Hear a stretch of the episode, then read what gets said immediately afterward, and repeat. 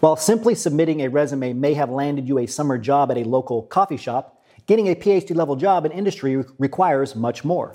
But while an industry job search for a PhD can be very complex, there are some simple frameworks that will help you allocate your time and other resources effectively. Let's start with the 80 20 10 principle. The 80 here represents the 80% of industry jobs that are never advertised online.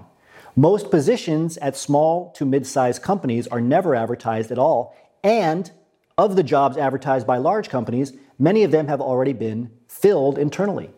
But these larger publicly traded corporations have to keep their job postings up anyway, despite already being filled. This is due to government regulations. So, if 80% of jobs aren't advertised, naturally 20% of the jobs are, which is where the 20 in the 80 20 10 principle comes from. 20% is not a lot, but it gets worse because of those, as I mentioned, many of them are already filled. How many? Most reports say half, so 10%. This means that if you limit yourself to looking for jobs online, you're limiting yourself to just 10% of the job market. And that's the 10 I'm referring to in the 80 20 10 principle. The next framework I want to talk about is the 10 25 rule. If you find a job online even a few days after the job has been posted, your resume will likely not be read. Reports show that employers stop reading resumes after the first 10% have been submitted. Just 10%. That's on the low end.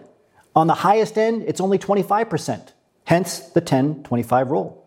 Did you really think employers were waiting around to get every last resume in?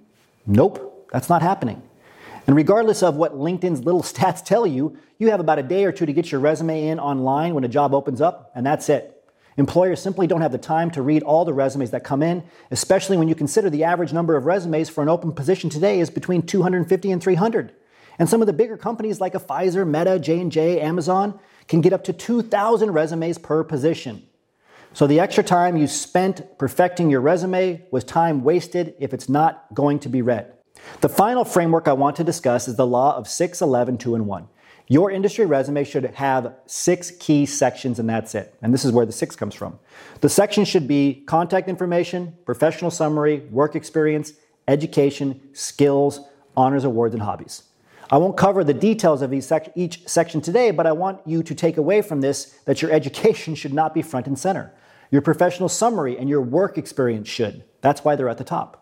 Notice that there's not a publication or conferences or courses section on that industry resume either, or there's not a section dedicated to those things. The professional summary section should highlight your biggest accomplishments, and your work experience section should ditch the academic titles. Why? Because no one in industry cares that you were a PhD candidate for five years. The minimum font size, now that's where the next number comes in, should be 11 point font. That's it, not smaller, which is where the 11 in the 6, 11, 2, and 1 uh, law comes in. And the page margin should be one inch, which is where the one comes from. Now, last but not least, the two. Industry resumes are short and should never be over two pages. No one is going to read pages and pages of dense text to try to figure out if you're a good candidate for the job. So take these frameworks into account and get your resume written and submit it on time as early as possible. And ideally, ideally, you'll also submit it via a referral so you know it will be considered.